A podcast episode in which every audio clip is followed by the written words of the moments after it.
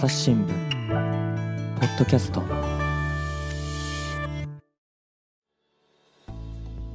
朝日新聞の神田大輔です、えー、今回はですねブラジルサンパウロと回線をつないでおります苅部理人記者です。よろしくお願いします。よ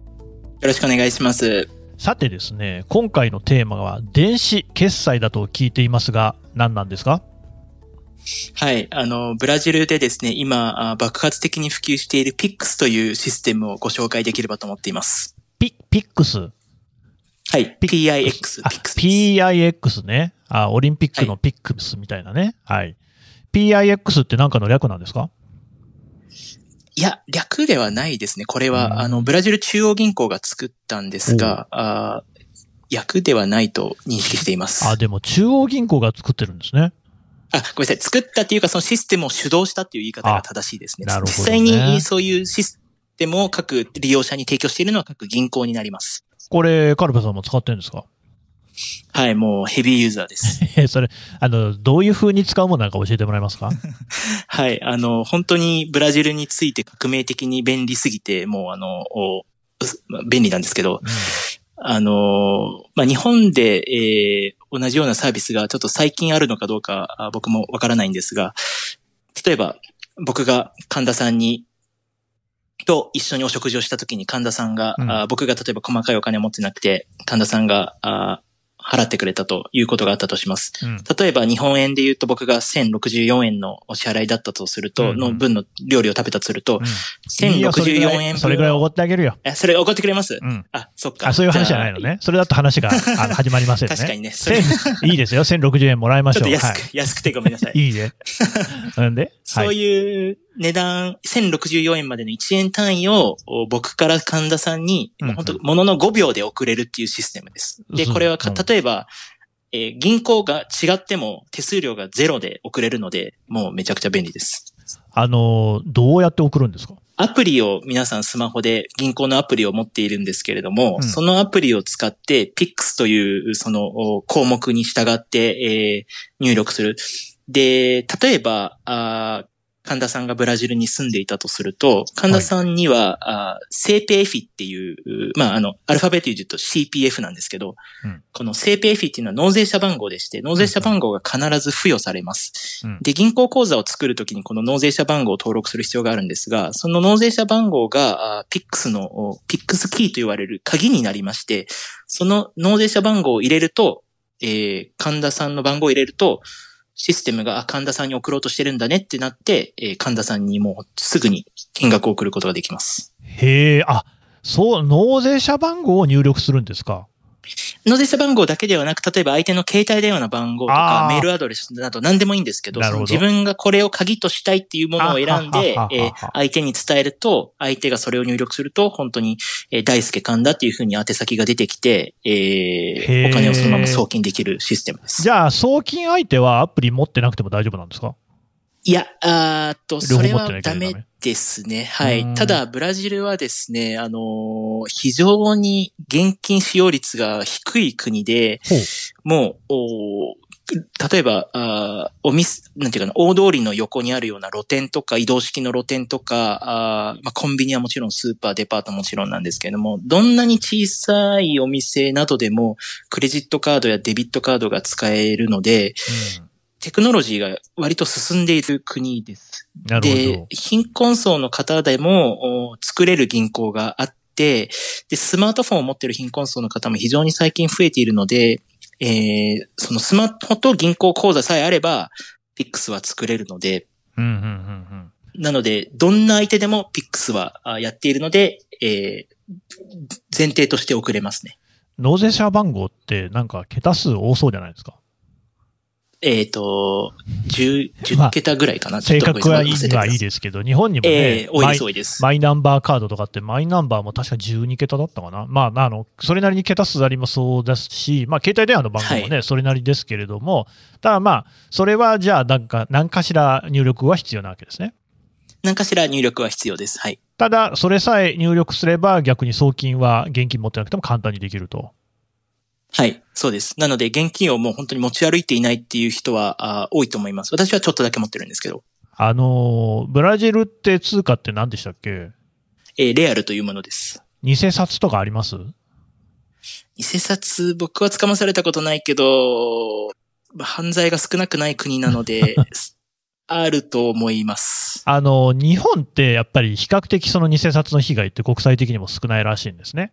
で、はい、同じように電子決済がかなり早い段階で普及した国としては、例えば中国があるんですけれども、中国なんかはわりかしその、はい、偽札を横行していたらしいんですよね。ところが、やっぱりそういうその ウィーチャットペイ であるとかの電子決済が普及し、みんなそれを使うようになってから、こう偽札の被害が減ったっていうような話もあって、やっぱりその通貨に対する信頼性っていうのも一つ、こういった電子決済の普及に関しては鍵になるかもしれないですね。はい。うん。さて、で、このピックスなんですけれども、えっと、これ、カルベさんが使ってるのはそういうお店の割り勘の時だけなんですか？えー、お店の割り勘の時もそうですし、あと個人的な話で恐縮なんですけど、僕はあの、サッカーが大好きなので、毎週土日のどっちかにサッカーをしています。で、その時に、うん、グラウンド使用料ってあるじゃないですか。はいはい。そのグラウンド使用料をチームのまあ会計担当者が、あグラウンドのお支払いを一括でしてくれて、そのサッカーが終わった後に、じゃあ今日はいくらになりますっていうふうに、でうん、なんだお金の集金を呼びかけるんですよ。うん、日本だとそういう時って、えー、まあ僕の経験上だと現金をみんなで渡してとか、ちょっとあの、ごめん、大きいのしか持ってないわ、みたいな、そんなような話とかあると思うんですけど、うん、ブラジルのそういう時の場合は、じゃあピックスでここに振り込んどいてくださいって言って、もうみんなそこに振り込むっていう感じですね。なるほど。あなた、ブラジルでサッカーやってるんですか？サッカーはもう僕小学校からずっとやっているので、まあ、社会人になってちょっと中断した時期はあるんですけど、ブラジルはまあサッカー盛んな国なので、せっかくだしやりたいなと思って毎週やってます。ねえ、やっぱりブラジルといえばサッカーの本場ってイメージですけれども、実際やってる人多いんですか？はい、あもう、ストリートサッカーはそこら中で見るし、何よりみんな上手いので、うん、えー半端ないですね。半端ないですね。で、まあそういう時にも、だから、あの、例えば趣味とかね、そういうことでもピックスっていうのがすごいいっぱい使われていると。はい、そういう用途は非常に多いですね。で、あの、もう一つ付け加えると、僕が今住んでるマンションは、日本人の家庭がいくつか入ってるんですけれども、その日本人の家庭が共同で日本の、日本食の素材、えー、豆腐とか、あと、まあ、パンとかなんですけど、そういう素材を、あの、食品を購入するときとかも、代表の方が一括で注文してお支払いをするので、後で、じゃあ、あの、あなたはこの値段、あなたはこの値段っていうふうに割り振って、じゃあ、ピックスで払ってくださいっていうふうにしています。うんうん。その辺ですよね。その、やっぱりこういうお金が動くということになると、ビジネスでどのように使われているのかなというのが気になりますが、実際の活用例としては、どんなのがあるんですか？はい。あの、これは人と人のそういうやりとりはもちろんなんですけれども、ビジネス上での活用もできて、えー、例えばですが、タクシーに乗ったとします。うん、タクシーに乗った時に、カード払いでももちろんいいし、現金でもいいんですけど、それ、ピックスで支払いをすることもできるので、えー、そういうビジネス上の場面で使うこともあります。で、あと、ビジネスとビジネス ビーツービー っていうのかな、あそういう場でもピックスが活用されるようで、で、あの、カードだとカードを支払ったという旨の、うん、決済が降りるのってちょっとタイムラグがあるじゃないですか。そうですね。で、ピックスはそれがもう全くないので、えー、本当に振り込みボタンを押したごびょうじゅうびょうごには届くので、相手も、あ、お金が振り込まれたなっていうことで、えー、荷物を例えば、あの、これ、アマゾンのようなそういう物流なんですけど、えー、物流業界でも、あ、お金振り込まれたな、よし、じゃあすぐに送ろうっていう風になって、えー、即座に代金が入るので、すぐに商品を発送することが可能になる。で、そうすると、利用者にとっては商品が届く時間が、えー、短くなって、さらに企業にとっては在庫を素早くなくすことができるっていうメリットもあるので、非常に活用例はもう多岐に飛んでいるみたいですね。なるほど。確かにスピード感がありますよね。ものすごいスピード感あります。うん。あと、そのさっきもね、せんろくじゅうはちえんだかよえんだかっていう、そういう細かい単位でもやり取りができるっていうことは、小規模な事業者、いわゆる中小企業、零細企業なんていうところにも、こう、使い出がありそうですよね。はい。もうビジネスでの活用を大企業に限らず、小中零細企業が使うっていうことは、とても多いと思います。本当にもういろいろな街角の、えー、露店とかでもお支払いはピックスでって言って、自分のそのさっき申し上げたピックスキーって言われる納税者番号や携帯電話の番号をかざして、えー、ここに振り込んでねっていうのはとっても多いですね。なるほど。ただまあ、その先ほどからのお話を伺ってますと、日本でも例えばね、PayPay とか ラインペイ、エーユーペイ みたいな、なんとか Pay っていうのはいっぱいあって、それもあの電子決済のサービスではあるんですけれども、はい、それとは違うんですかね。えー、っとですね、僕もちょっと日本にいる頃は PayPay しか使っていなくて、うん、えー、ラインペイ やメルペイは使ったことがなかったんですが、うんうん、あ僕の今持っている認識だと PayPay のお金を ラインペイ やメルペイに送金したりすることがちょっとできないという記憶があります。あ、そうですね。もし、はい、うん、今ちょっとできているようになったら申し訳ないんですけど、できないという認識があるんですけど、うん、基本的にはできないんじゃないですかね。はい。そうですよね。うん、なので、えー、ちょっとそういった場面では少し不便なところがあったのかもしれないです。ただこの ピックス は、例えば日本に置き換えるとみずほから三菱 ユーエフジェー に、えー、手数料なしでお金をもう即振り込むようなものなので、うんうん、えー、日本だとまだ他行への振り込みはたまに手数料が取られることがあると思うので。いや、たまにってか、取られますよ、それは。毎回でしたっけはい。取られます。なのでこれも本当に個人の利用に限ると手数料ゼロなので。それはでかいですね。むちゃくちゃでかいですね。でもそこがやっぱりこうね、鍵になってるのが、ブラジルの中央銀行がやってるってとこだと思うんですよ。はい。これってそもそもなんでこれをやろうっていうことになったんですかね。えー、なんでというのはごめんなさい。あの、僕もそんなにいい知識持ってるわけではないんですが、うんうん、これにせんにじゅうねんのじゅういちがつぐらいに始まったもので、えー、まあもともとそのデジタルには非常に強い国なので、えー、まあ利用者の便利さを追求しようということで、うん、中央銀行があ主導して銀行に作ってもらうようなものを、えー、作ってもらったようですね。で、中央銀行が今データベースとか決済システムを一元的に管理しているっていう、その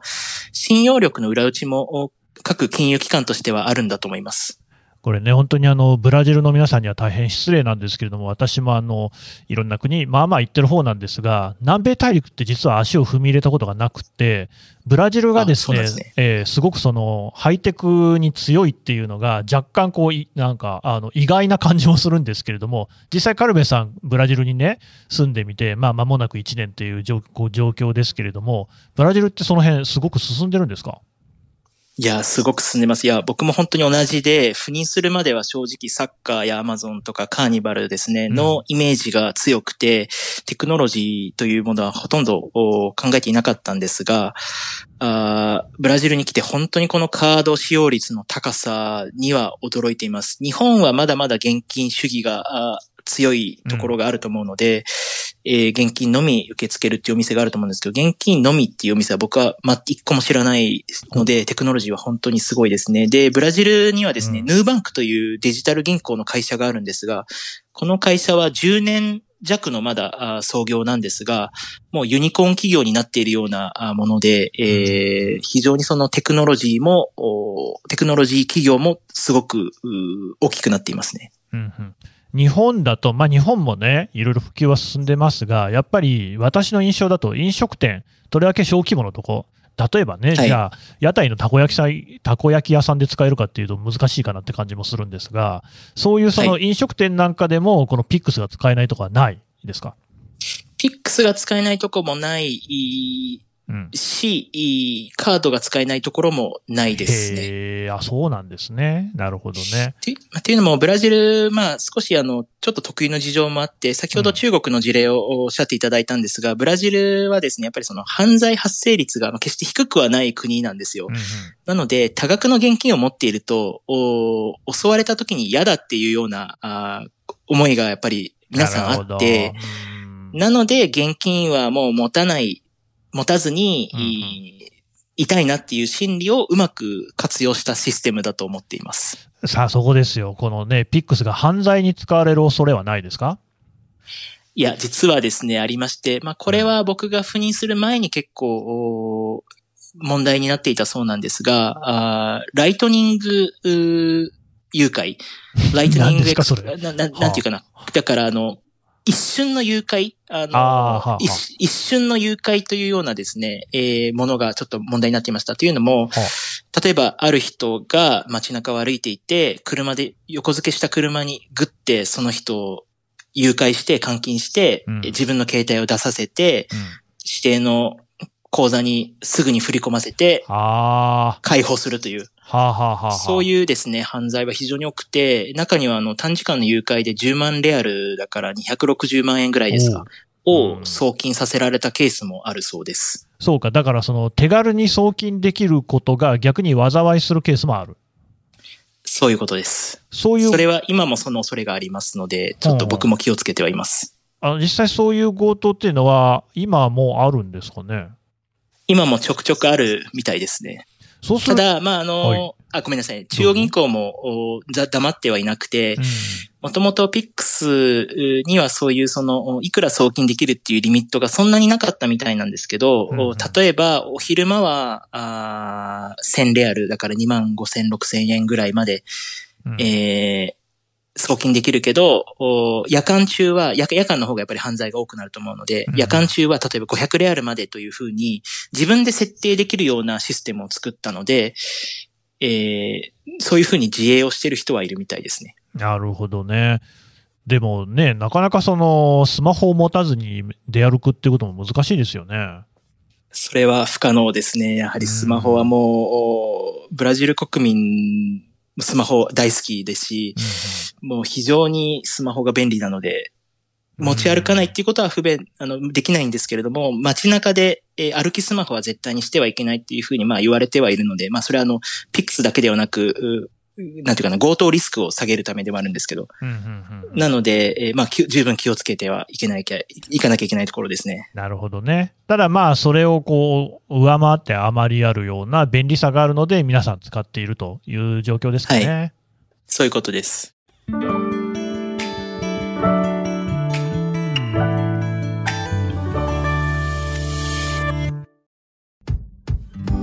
難しいニュースもポッドキャストで解説を聞くとちょっと理解できるかも。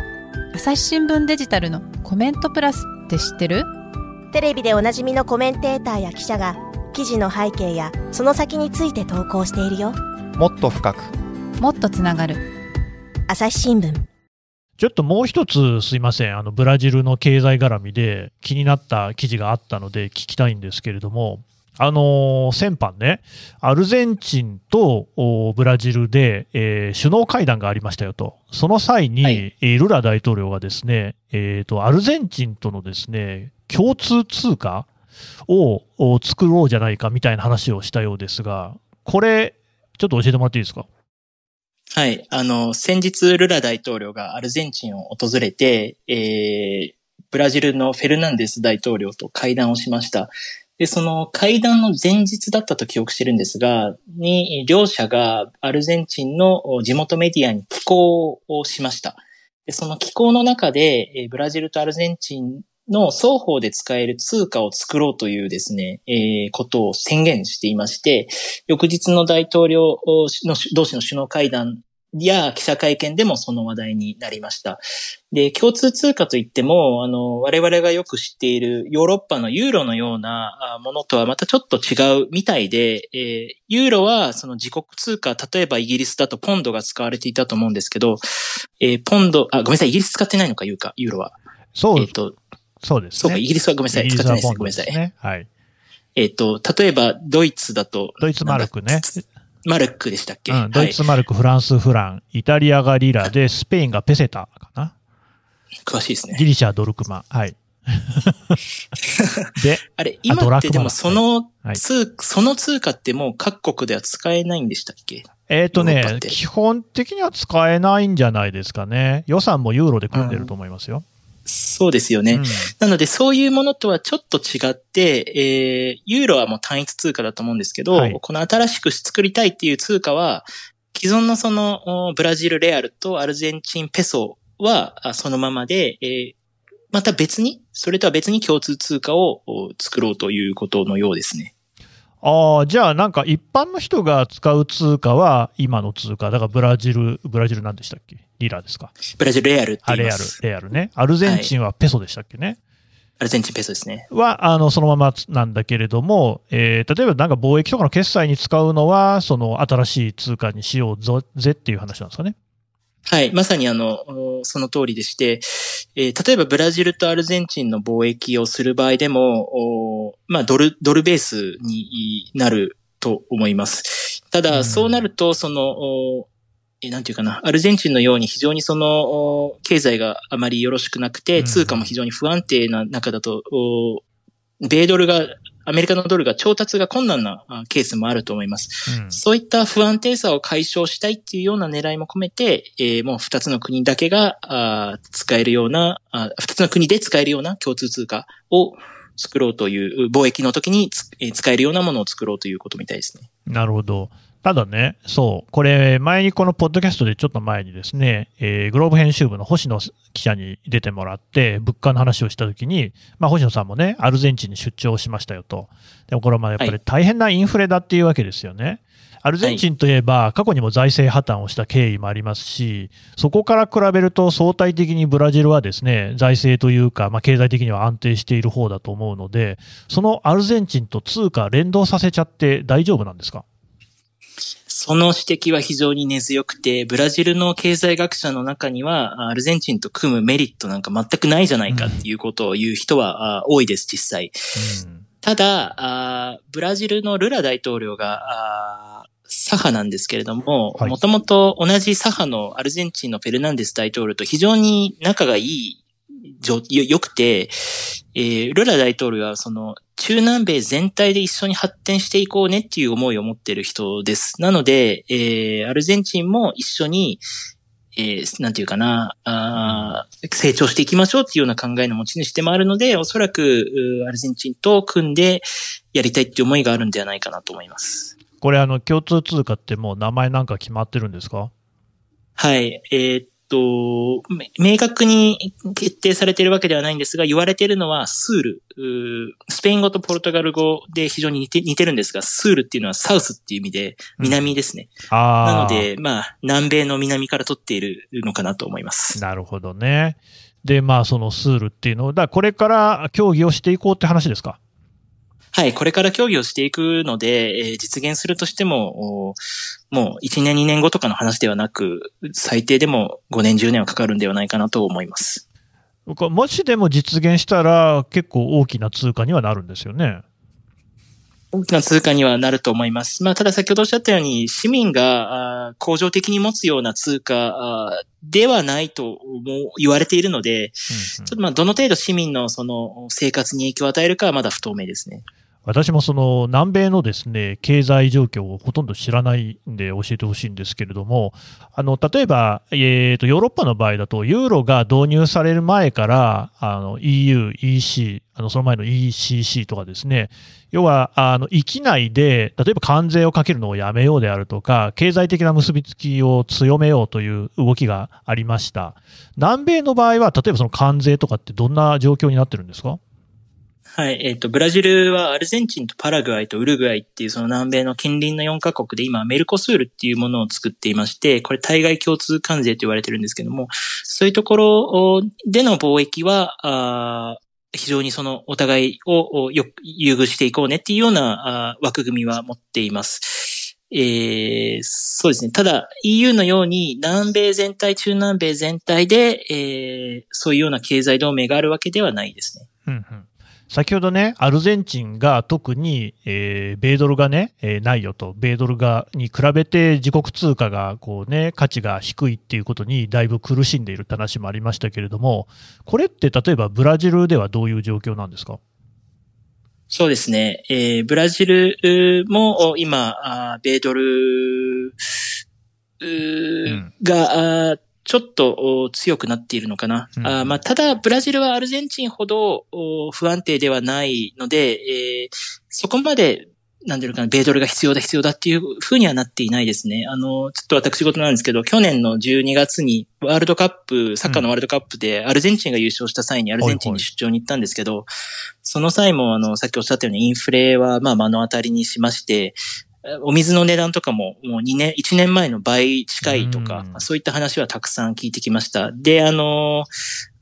ドルでのお支払いを非常に好むような、うん、あお店なども、まあ、あの、多くて、やっぱりペソに対する信用力は、ああまりないんだなっていうのは感じましたね。うーん、そうなんですよね。だから実際にそのドルがこうすごく尊ばれていて、えー、アルゼンチンという国自体もね、いかにそのドルっていうのを確保するかっていうのをすごく苦労しているようですけれども、おそらくはでもその南米各国でやはりそのね、米ドルっていうのがあの存在感が強いと。で、貿易なんかでもその米ドルで決済をしなきゃいけないっていうのは、あの共通した悩みなんでしょうね。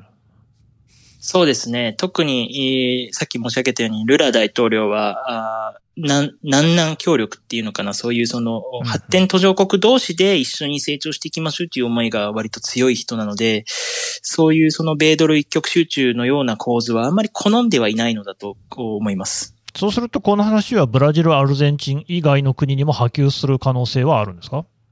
可能性はあると思います。で、えっと、両者の考え、えー、としても、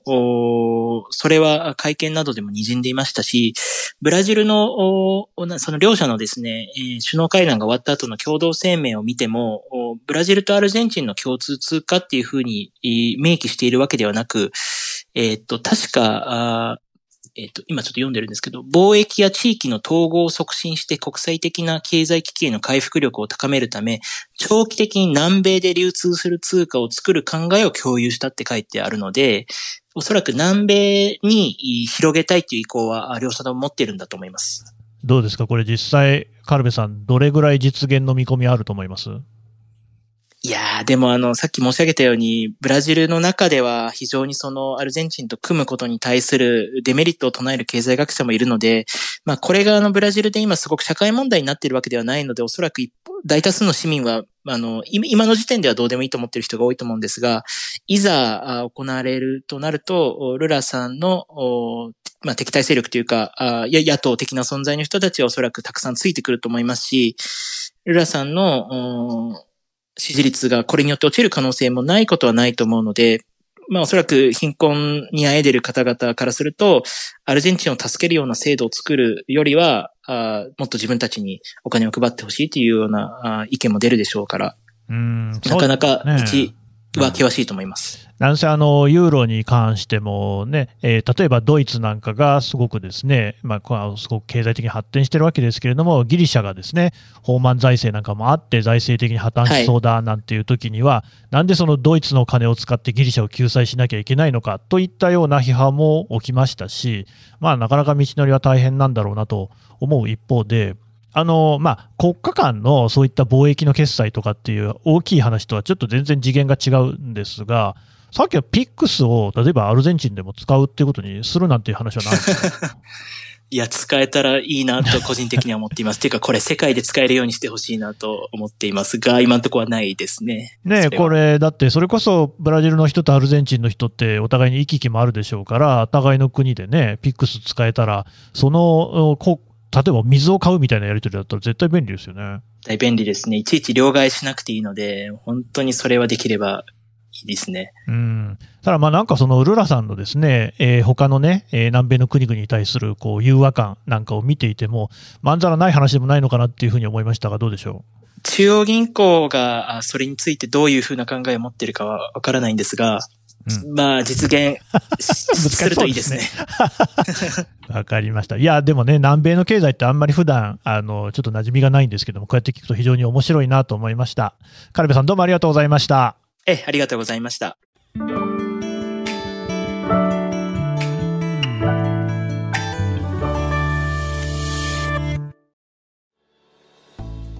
はい、えー、サンパウロカルベリヒト記者のお話を伺ってきました。さて、カルベさんね、あの、こういった記事も朝日新聞デジタルで読めますね。はい、あの、ピックスについてはですね、大きな特集記事を去年の夏に出しているので、朝日新聞デジタルでご覧いただければと思います。私もあの、ツイッターで日々発信していて、えピックスの便利さについてもたまにつぶやいているので、ぜひ、はい、私の名前で検索していただくなどしましたら、あの、ツイッターをご覧いただければと思います。そう、カルベさんはね、あの、朝日新聞の記者の中でも比較的ツイートを活用している方ですよね。そうですね。あの、まあ、自分の記事をたくさんの方に読んでほしいっていう思いもありますし、やっぱりブラジルって僕もそうでしたけど、やっぱりなかなかイメージが偏っているようなこともあると思うので、まあ、決してブラジルはそういうものだけじゃないんだよっていうようなことをつぶやいています。この前はブラジルにあの、すき家があるんだよっていうことをつぶやいたらですね、あの、あるんですね。あるんですよ。さまあ、サンパウロなんですけど、はいはい、サンパウロにすき家があって、普通に日本で食べるのと変わんないので、えー美味しいっていう投稿などをしました。うんね、そういうところからもちょっとね、ブラジルあるいは南米に対する親近感っていうのはね、増すといいですよね。はい、そう思っています。はい。というわけで、あの、記事あるいは、あの、カルベさんのツイッターアカウントには、ポッドキャストの概要欄からリンクを貼っておこうと思いますので、参考にしていただければと思います。カルベさん、どうもありがとうございました。はい、ありがとうございました。はい、えー、最後まで聞いていただきまして、どうもありがとうございます。今、ツイッターの話ありましたけれども、朝日新聞ポッドキャストのね、ツイッターコミュニティっていうのがありまして、これもね、あの、登録をしていただくと、お中でですね、我々音声チーム員、あるいは記者なんかがですね、えー、おりまして、様々やり取りをさせていただいております。こちらもね、えー、概要欄の方からご参加をいただければ幸いです。朝日新聞ポッドキャスト、朝日新聞の神田大輔がお送りしました。それではまたお会いしましょう。